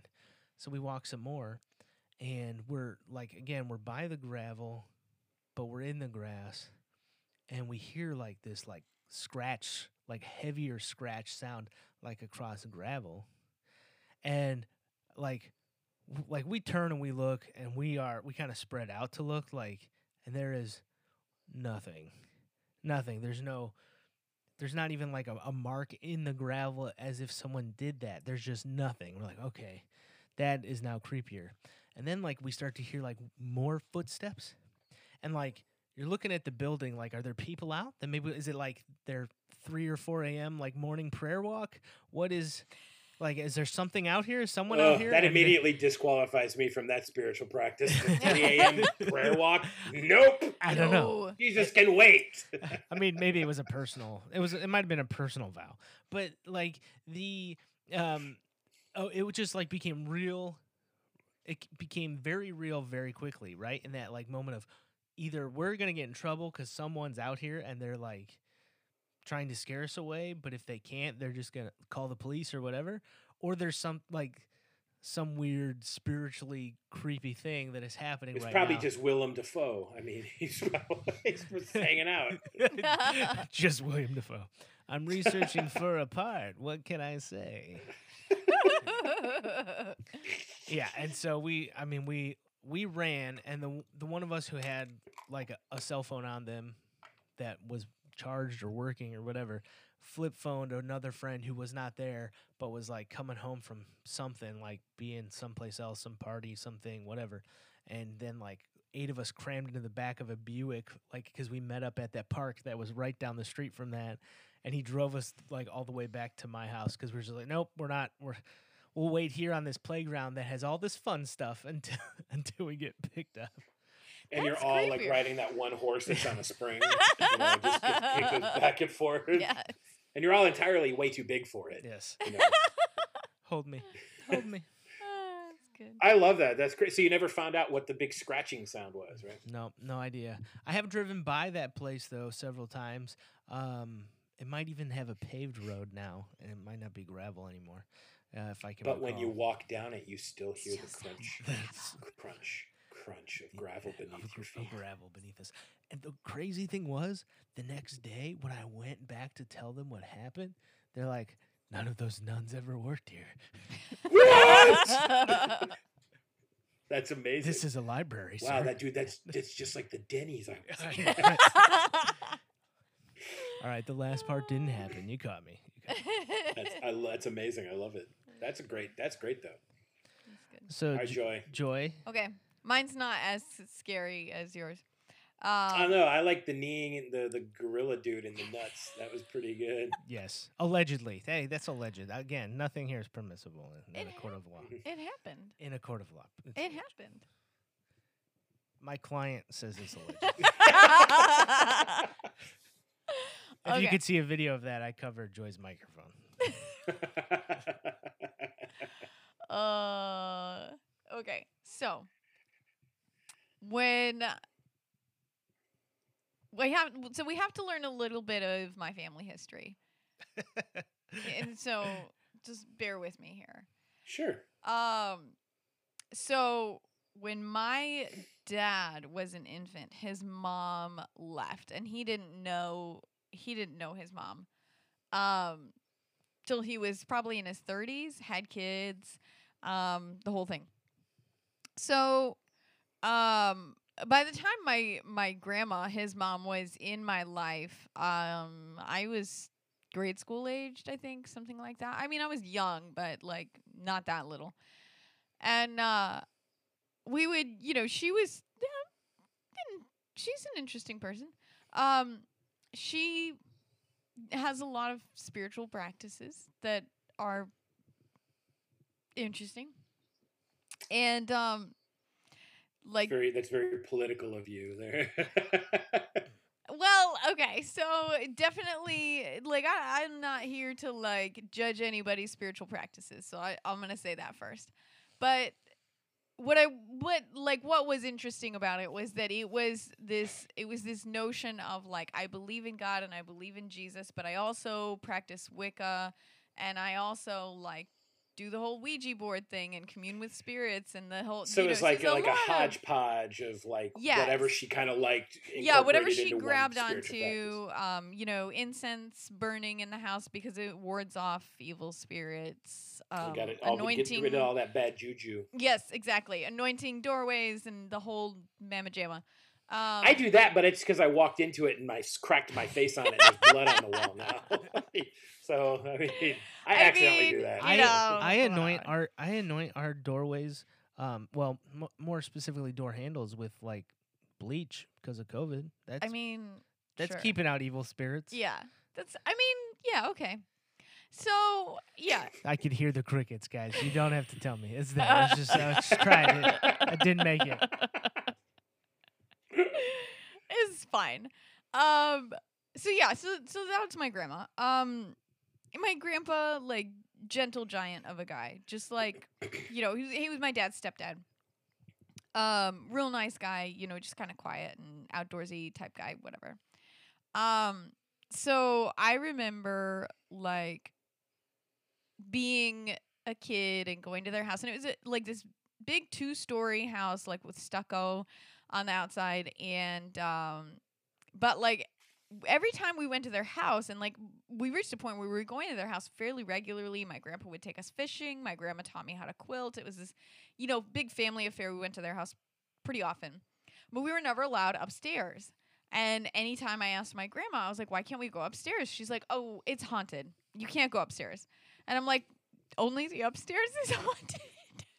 Right. We have this we have an understanding here with the ghosts, and She no, she really they don't come did. downstairs. We don't go up there. That's exactly what it was. Their bedroom was on the main level. They like converted part of their dining room and in the back and like took a wall down so that they had their bathroom like as a part of their bedroom.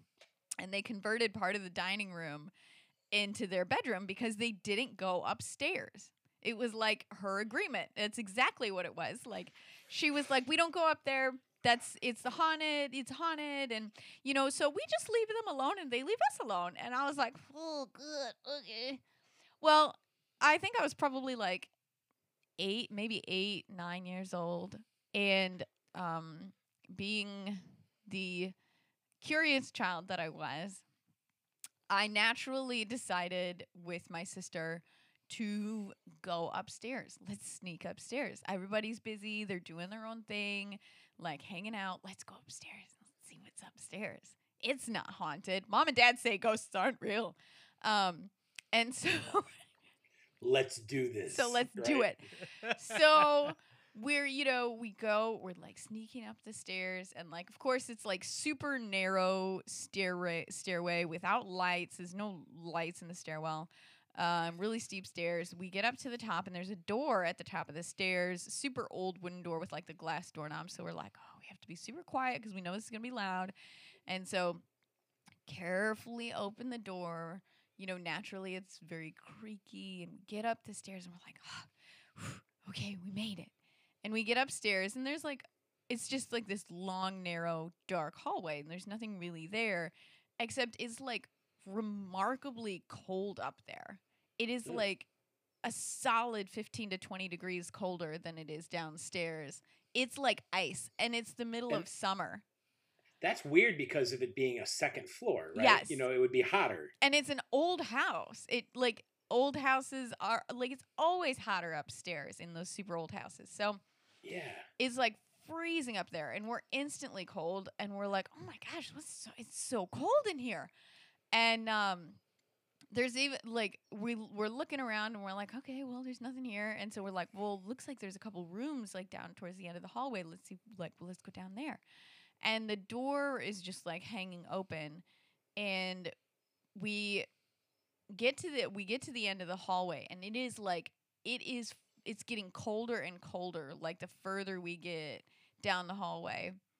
And then we just reach this point where it just like i don't know if it was our fear and like our terror you know kind of like running away with us Oh yeah. or if Oh, it yeah. was like a real thing. But it was like a fingernail of ice ran down the back of our spines. It was, whoo! and you know, like, I mean, I was a little kid. It was probably my fear. But for the sake of the story, and we both turned, and it, like both of us experienced it at the same time. We both turned and looked at each other, and we had just gotten to the end of the hallway. And we turn and we look at each other, and we look back at the other end of the hallway and the door slams closed. And like that was it. We were out of there in a flash. We were like, I don't care. We're done. We're done. And we like lose it. You know, like just freaking out and we like bolt down the hallway, like fling open the door, run down the stairs, slam the the bottom the door at the bottom of the stairs behind us. And we were just like, oh, I just want to go outside. Let's go outside. We want to go outside. Went outside, and for like, I never went upstairs again. Never went upstairs in that house ever again.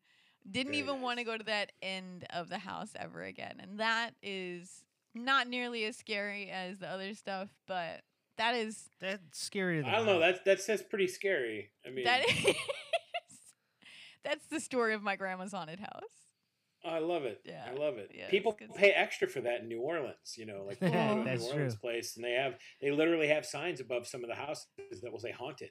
You know, it's just like you- so you know you're like in, in right up front. You're buying a haunted house. You know. Oh my gosh, no, no, that's not for me. Like I didn't even like the haunted mansion at Disney. Like I That's did- my favorite ride. What are you talking No. about? No. You loved it. I did not. You did. did It's even better at like Halloween time when the, when they- they do the Nightmare Before Christmas makeover. I've- I I've- hate Nightmare Before Christmas. I'm sorry, Caleb. How are we even friends, Joy? I don't know, but I hate that. st- I hate it. She won't even let me watch it. Nope. Not when I'm Oh, around. But Jack's just he's he's the pumpkin king. I know. I can't. I He's so cute. can't. No. No. And little little baby can't. Zero. Zero is the only cute part of that movie. With his little pumpkin nose. It's the only cute part of that movie. Or do you remember when we went to go see Coraline? You took me to see Coraline. Yeah, and it was fantastic. I sat there just enjoying. It. Don't you every want your button eyes, Joy? Oh my gosh, that was so awful. She won't let just me have watch to that have one either. buttons for eyes. We'll sew them on for you. Yeah, Nope.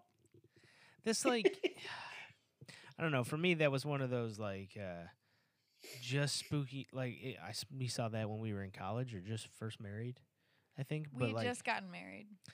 You know, even though that came out when we were young adults, like I remember reading that that like a little younger, maybe not a lot younger, but a little younger, and then being like, uh, this is like one of those great kid scare type of things, like just Right. scary enough to mess with you, like at that age, to be like, ooh. And Right. versus like you know reading it, you know, while you're twelve, like in the library, and then being like, That's exactly what I did. I read I read it at 12 and I for the life of me cannot understand why my mom let me read that. what? Hey mom, I'm going to read this book with like a child orgy in it. Is that cool? Oh my god. okay, nope. thanks. Oh, no, no, Nobody ever gets that far because the book is like, you know, it's, the book's like 9,000 yeah, pages it's long. uh, two bricks. By God, I read it. Oof. Nope. At one point, I remember telling myself, I just need to finish this so I could say I did it. Oh my gosh. no one will believe me. Ah, right? no. You're 12. You're not allowed to even check this out of the library. oh man, I w- we've spent a lot of time talking about this stuff, um, and it's getting late where we're at as we record this, so I don't want to keep you forever. But I do remember being like in that thirteen to fifteen, maybe sixteen range of being at the library and just being like, "Oh, this looks cool. I'm gonna read this."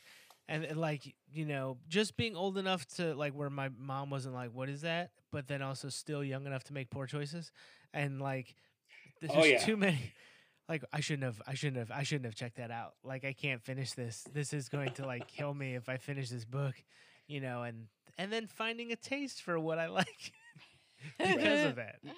I did that with the the first book that really terrified me like that was The Shining. I mean, I really I read The Shining uh, at night before going to bed every night, and I. I mean, somebody should have just smacked me in the head with a hammer, uh, it, you know, or something. Because uh, why did I do this to myself? But you know what? Now, as an adult, other than not believing in these things anymore, and loving and loving horror like that, like I I can literally watch something that terrifies me to my core and then sleep like a baby. Like I I have no nightmares. Um, it's weird. I don't understand. I if I just have become one with the darkness or whatever. I I don't understand what what has happened. But um, it's it, I just don't get scared. So the ritual is the only one that scared me like that, and I still went to bed. You know, just fine. No. Yeah, I I'm not No. look, I haven't like reached that. that. level of depravity. Uh just kidding. Uh. Hi, I'm Caleb. Have you met me? when you were talking about being one with the darkness, I just imagine stepping into like a pitch black room being like, Caleb, Caleb, are you here? Oh, see, my thought went to the band, The Darkness, where the, you know. Hi. You're in the background hitting all the high notes. Right. exactly. Exactly. They think it's that lead singer. I can't remember his name. They think it's him, but it's actually Caleb in the back. Justin something or other. Yeah. yeah. Underrated band. They're actually really good. Uh, They are. they're- They get They some are good. good songs. Yeah. Get Your Hands Off My Woman is one of my favorites. What? That is a fantastic song. I love that. Yeah, Yeah, that's originally have by you the heard that Darkness. Are you serious? Yes, It's a we- song called "Get Your Hands Off of My no, no, Woman." no, no, no. I Yeah. know the. Are you? Ta- are we talking about the same song that Ben Folds sings? yeah, it's a cover. I Ben love Folds that it as a song. Oh yeah. Get your hands off my woman. I won't finish the sentence, Yeah. but you know You could if you were on great. my podcast. It would be fine, but not Yeah, here. we have You a can't. little bit of censorship on this one, but No, it's Sorry. fine. uh, I love that song. That's such a Oh, it's so Yeah. great. It's so great. Joy's first introduction to it is through, uh, through Ben Folds. Yeah, the cover I didn't even know Ben Folds did a cover of it, Oh so now my I have gosh, to go listen to it's. It's- so it's really good. It's, It's really so good. especially with his voice. You know that like nerdy. I love I it. haven't quite peaked past puberty type of. Right, yeah. like, Well, you know what's voice. funny? Speaking of cover songs, and then uh, we can wrap up or whatever you're wanting to do. Um, the uh, I just so like I have been obsessed since they came out with this band called the New Radicals. I don't know if you're familiar with. New yeah, yeah, Radicals. yeah. Yeah. Um, they had the one record. That's it, and I know every note of that record by heart. I've listened to it probably a thousand times. I it's it's one of my desert island records. Yeah, right? it's the dreamer's Um, disease. the man. The singer uh, and and songwriter of that band, his name is Gregg Alexander, and he has a very long uh, life in the music industry. After that band, he basically wrote and produced a bunch of songs for people. But uh, he won a Grammy for writing the song "Game of Love," which Carlos Santana and Michelle Branch sang. Yep. Um, and I just found his unreleased demo version where he sings it instead of Michelle Branch oh, really? and it is scrumtrelescent. It is that good. it, is, wow.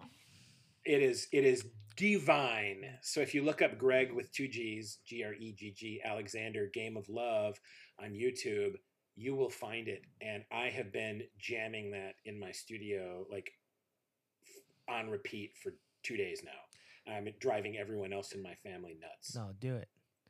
I think that's it. I first of all, just for myself, I think that's a good palate cleanser to the spookiness. Yeah. Just be like, oh yeah. Even even if I even if I even if I also I might just go listen to Michelle Branch too because look, not many people know this, but I love Michelle Branch. He loves So- Michelle Branch. It's hilarious. It's okay. Uh, my our, our sound guy is Jason Zito, who has since uh, since uh, I haven't seen Zito in a long time, but Zito introduced me to Michelle Branch. Zito now then he went to work uh, for like the Backstreet Boys and is was touring with OneRepublic uh, right before COVID hit. Uh, he was their sound engineer, going all over the world uh, with these guys. So it was great. So Zito definitely moved up in the world. Um, but uh, Joy, what's what your face, Joy? Uh, so we may we've probably told the story on the show before. We maybe have, not I'm maybe not with you, Caleb. I don't know. But Joy has a OneRepublic story that's pretty great. Oh man, now I feel like I have to hear this. Well, fi- finish what you were saying Finish about Michelle thing. Branch, I'm and then we'll let sorry. No, Zito had the biggest, biggest crush on Michelle Branch. He would listen to her all the time, and we would endlessly tease him. And he would be like, "One of these days, I'm going to meet her, and she's going to fall in love with me. And all these songs were about me. All these songs are about me." And it was, it was so great. He he loved her so much, and he never met her. You know, oh, so. that's sad. unrequited love. Yep. That's sad. I didn't have that. Lucky, I have lucky for Michelle. Branch, she never met him. Zito's a great guy. Uh, I did not have that that type of Ah. uh, infatuation with her. Um, You I loved her loved music. music, yeah, I loved her yeah. music. I was like, Loves man, this is great. Yeah. So I'm not afraid to admit that. But Joy's got a great story about OneRepublic. All right, I got to hear this. okay. Um. Shoot, what is his name? What what what's his name? Tim, Tim. Yeah, Tim. Okay. whispering. So. in my Like microphone. whisper, whisper, whisper. Into the microphone. Um. Okay. so. So when I was. This the tension is so thick. I can. I, can I'm like I'm like yeah, it's kind of like a nondescript beginning, but okay. Um, so when I was in college, I played violin in a symphonic band in the orchestra, um, and uh, you know traveled around, did concerts with the orchestra, the whole thing, um, and uh, my freshman year Yeah, it would have been. would have been 'cause my freshman year weren't of dating. college. Yeah. Oh yeah, yeah. So it was my freshman year of college, and uh, I had like been asked to like accompany a few different people like back home and like a- accompany for a couple of things in college, and so I was like, well, okay, yeah. Um, I would just kind of do it, and uh, didn't usually get paid for gigs because it was like friends or family or somebody from Right. school. Didn't really care. Um, and so then someone that I knew, uh, who was like, I think she like lived on my floor or something. She was like, "Hey, I have a friend coming to town. Um you know he he needs he's doing like an acoustic set. He's he's doing his own like solo project and he's he's coming to town. He's going to be playing at the house of blues um and he's doing an acoustic set and he needs someone to do like the violin uh to like accompany on the violin. Just real simple like improv your own stuff. It's fine. And i was like okay she gives me a couple of tracks i listen to the tracks and i'm like okay i mean it's fine whatever and not like my favorite but okay i'll play it Sure, sure. so I kind of tool around, and like, there's another guy that plays cello uh, that I know from band, and so he, you know, she asks him too, and like, or she asks me, "Hey, do you know anybody who plays cello?" And I'm like, "Yeah, this guy." So then, you know, um, we're both there. We're just kind of like working it out amongst ourselves, and then the night before the show, he gets to town, and we meet up, and we do like a couple, couple hours of practice together, and then that's it. And we're like, "Okay, great." we'll show up at the venue whenever he says for sound check and so we do so we go i you know i ride my my cheap old bicycle to the house of blues with my violin on my back um 19 year old whatever college student and i'm like this is cool i've never been to the house of blues and like there's people like there's actually people here this is really cool and so I play the gig, and you know, and and that's that. The guy pays me fifty bucks. It was like a couple of hours, and or maybe an hour, and um, fifty bucks. And then I was just really excited to get fifty bucks, and Sure. uh, you know, go back to campus, and and that was that. And um, so like the years go by, and uh, I think it was what maybe five years later or something. Uh, it would have been around 2012 or 2013, so Yeah. four or five years. Yeah, so we're um oh, we're watching uh Smallville. Um I'd never seen Smallville before. So we're watching Nick and I are married, we have a couple of kids, we're watching Smallville and um and when it, and a song comes on and uh I was like, "Oh, that sounds familiar." I think I've heard that song before and Nick was like, "Okay." And then like they pan across the band that's playing in this episode of Smallville and I was like, "Hey, I know I I know that guy. Hey, I That's played with that guy at the House of Blues one time." And Nick was like, "Huh?" I was like, "Yeah, you remember that one time when I played violin f- with some some rando like I don't know, like maybe he did maybe he like did this like fake show uh fake fake like concert on Smallville and like that was how he got his start. And Nick was like no that's OneRepublic. That's that's who th- they're an actual band and they were an actual band then too. And I was like oh really? And he's like yes. And he's like which one which person? I was like oh Tim Myers. Um I- that's I played with Tim Myers and uh th- that's that's or no I didn't even remember his name did I I didn't even You're like- remember his name I was like that, the that guy, player. the bass player, that guy playing bass there. And uh, Nick's like, yeah, him. And I was like, yeah, that's the guy I played with. What's his name? Do you can you look up his name? And Nick's like, I know his name. and so, That's funny. so So you're a fan. She's sitting here having played with them. yeah, I have no idea. And Oh, um, fan is a loose term. yeah. but I knew enough about them. Yeah. So then um I would say you know, I'm like, "Oh, that's that's hilarious. That's really funny. I played with I played with the bassist from OneRepublic." And It's so it's even funnier. It was like one of their most popular songs. it at what time, yeah, like, was like that was playing. And you're just clueless. I had I've no- never heard I this. had no You're just you're just glad to get fifty bucks and play at the House of Blues. yeah, you know? I was just thrilled. And so which, which not many people can say. I mean, yeah. that's that's very true. Yeah. It gets better.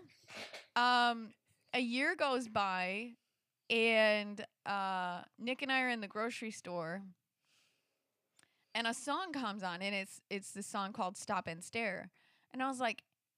Hey, I know this song. Hey, this is remember that one time that I told you about when I played with the I played at the House of Blues. This is one of the songs that I sang. I don't remember who I played with, but this uh, that's cool. That guy really made it. And Nick was like, "No, Joey." says, That guy that guy did something. He's, He- he's a scrappy man. Yeah, I'm that's glad what- he figured himself out. That's exactly what I thought. And um, That's fantastic. I think for three or four years annually, this would happen. Like I would just forget like who the guy was, that he was even a pro- like who he was. That he was a professional musician, and I was like, Oh, I know this song. Oh yeah, I played this song. Huh. That's I That's cannot cool. wait for when you're like, you know, 87 years old and your great grandkid is walking you back into the nursing home and you hear that song and you're like, oh, I played the violin with this guy one day. And they're going to be, okay, Graham, Okay, let's Graham, get you back inside. yeah. You know? Time for your pills. Yeah. let's just get you your back in. Come on, time. Yeah, time for your pills. Oh my gosh. Yep. And uh, I still to this day forget his name because, and I feel like such a jerk because he was a nice guy. Like it was fine. It was just such It an was just like I just didn't know who he was, and unmemorable experience. like even now I was like, what was his name? I don't. I But, never uh, remember that- his that's name. hilarious. See, what I'll have to do is I'll have to tell Jason Zito the song and then have him tell Tim and then see if he can get in contact with you because that would be hilarious. Does he know him? Like he, my god, cause he Oh, he's, worked with he's him. friends now. with all of them. Yeah. that's Okay. Hilarious. He doesn't yeah, still so work for him. yeah, Jason Jason actually um, Jason went he spent a number of years like he always wanted to to be a, like a front of house engineer and like uh, deal with the like the uh, the audio pro audio side of that stuff. Mhm. And so he when he stopped working with us, he was with us for like 10 years. Um, and eventually he made enough contacts in the industry that he started playing for like some country acts down in Nashville and then moved down there and then got hooked up with a couple of different acts and ended up working for the Backstreet Boys for a number of years. Uh, yeah, and was their monitor engineer for a long time. That's and toured around with the Backstreet Boys. And then when they stopped touring, he ended up getting recommended for another gig and ended up working with somebody else. And then eventually moved over to OneRepublic, and he's been with them for a number of years. So yeah, That's cool. He's still with them. uh, as of COVID, I believe so. Like right before COVID hit and everything kind of shut down. Yeah. And in fact, Jason then pivoted into making cinnamon rolls uh, to make money, and he was just featured in Forbes magazine. What? Uh, yeah, yeah. I mean, he- and I'm like, dude, you came from Sandwich, Illinois. I know That's your brother. hilarious. oh, he's, Like, he's from you know. Sandwich. I used to work in Sandwich. Yeah, yeah, Yeah, the yeah. he- Sandwich you know, Fair. That was always our joke. He, you know, he lived right in between Plano and Sandwich. you That's know, so it was like, you hilarious. know, yeah, That is awesome. yeah. Jason's a great dude. That's he's a great dude. That's so cool. Yeah. Uh, well, uh, we're gonna close this out here as as quick as we can. I know it's been a long one, and for us, it's getting late. Um, but we'll head into our next segment. What we're gonna do today, where we talk about all the things we're doing today. Quick theme song. Hey, hey, what we gonna do today?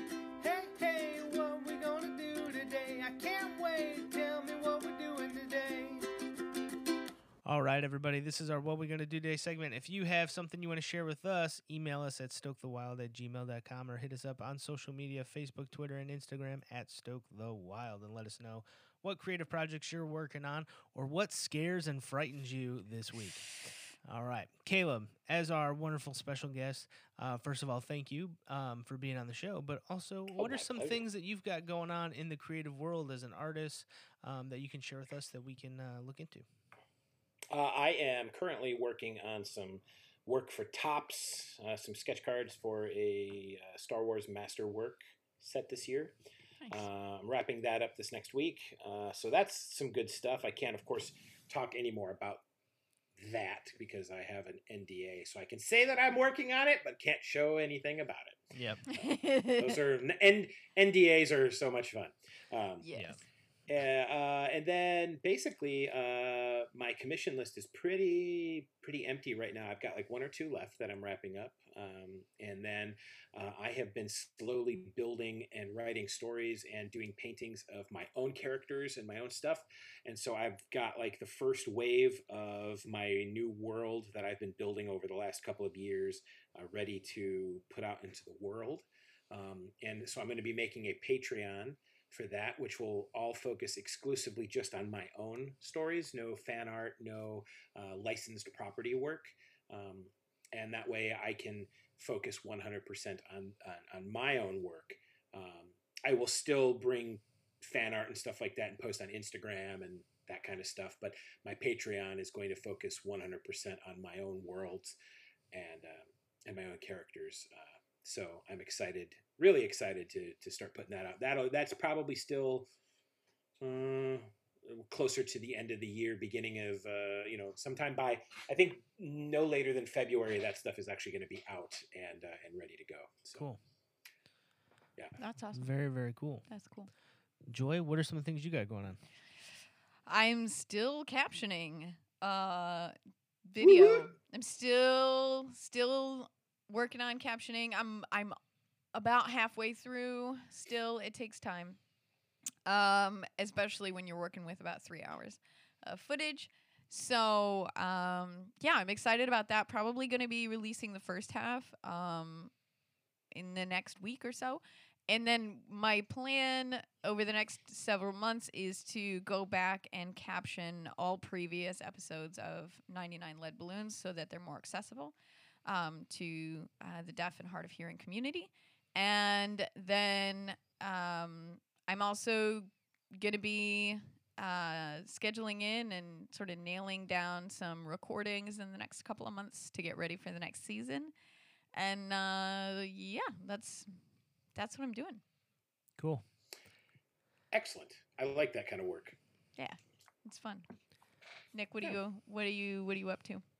Oh well, I've been doing a lot of writing the last few months. Uh, specifically, some of the classes I'm in for uh, my program, I've had to do a lot of writing, both in poetry and research writing uh, for some of my other classes. But it's forced me to think creatively and think differently in the creative way that I approach some of the writing I've been doing, um, which is really good when you have like a group of peers where you can kind of throw ideas at, um, get critical, messy feedback sometimes, but also good and like uplifting feedback as well um, that just uh, it, it's allowed me to stretch kind of like my mind and how I'm putting characters on the page and developing them with words too, not just as, as an artist drawing. And Caleb, you know this, just like like building that out as well with with dialogue or words or, or thought bubbles of what this is going to be um, beyond you know ink to a page, and Sure. um, that's been really fun and really enjoyable. And so, uh, in that, I've been working on some of my own creative project stuff too. Uh, after the poetry book that I released this summer, um, end of summer, beginning of fall, um, I decided I'm going to continue working on another thing and just kind of keep the project momentum going because it was really cool to see that one complete and then uh, kind of move that into something new, something exciting. So, don't have a timeline on that yet, but it's something I've been working on. So, Excellent. Uh, well, thank you everybody for being here this week and joining us. Caleb, thank you so much for spending a huge chunk of your evening hanging out with us and uh, swapping man, scary stories. this is fun. Insight. This was fun. It's. I mean, we're still in kind of COVID mode, so it's Yeah. either that or just sit down and binge like a whole bunch of episodes of Netflix, which is like what I do every other night. Yeah. So, Yeah. So it breaks it up a little conversations, bit. I will take that. It's good. all the time. Yeah. yeah, awesome. That's great. Yeah, absolutely. Well, uh, thank you. And and where can people find you, follow you, so that way they can check out your work? I know you said you have a Patreon coming out soon. Uh, so where can they find out or Yeah. sign up for more information about that since it's not out yet? Uh, you can always find me. I'm most active on Instagram, so find me at the K or at uh, Caleb underscore King. That's my uh, Instagram. So uh, at Caleb underscore King, and then um, you can find me at my website, which is just thecalebking.com. Awesome. Awesome. Stay up to date there. Give them a follow, like, subscribe. YouTube. Are you on YouTube? I I do have a small YouTube channel that I am building currently, so uh, you can you can check it out, but you'd, you'd find it through my website. Yeah, right on. So be there, check that out, like, share, subscribe, buy some art, get a commission. Caleb is awesome. I've gotten some from him before, and it's fantastic. I love his work, and it's great. I actually finally ordered a frame for the Gandalf piece. You did. Yeah, I I finally ordered one. I just love been- the Gandalf. It's just been sitting Yes. gently, like you know, on a shelf, but I need to frame it. So I finally ordered a frame for it. That's amazing. I Yeah. like hearing that. So it's exciting. Joy, where where can people find you? Uh, if you want to check out the podcast, you can follow me on Instagram, Facebook, and Twitter at 99pod, or you can go to the website 99pod.com. Uh, you can also email me joy at 99pod.com. Um, and if you want to follow like me, uh, you can find me on Instagram and Twitter at JM Dirtinger. And I'm Nick Derringer, where you can find my art on Instagram at Nick Derringer Art or follow me on Twitter at Nick Derringer and enjoy me retweeting things because I don't say a whole lot, but it's fun anyway. and sometimes you get a good meme out of it. Yeah, it's just retweets. I don't have a single thought of my own. Um, but thank you guys so much for again being a part of the show this week. Thank you again, Caleb. You can find us at stokethewild.com uh, for merch and more information about the show, as well as to check out some of the other things we've got going on. Um, or again, you can follow us on social media at Stoke the Wild everywhere. And thank you so much. Leave us a review. Let us know how we're doing. We'll catch you next week. Bye.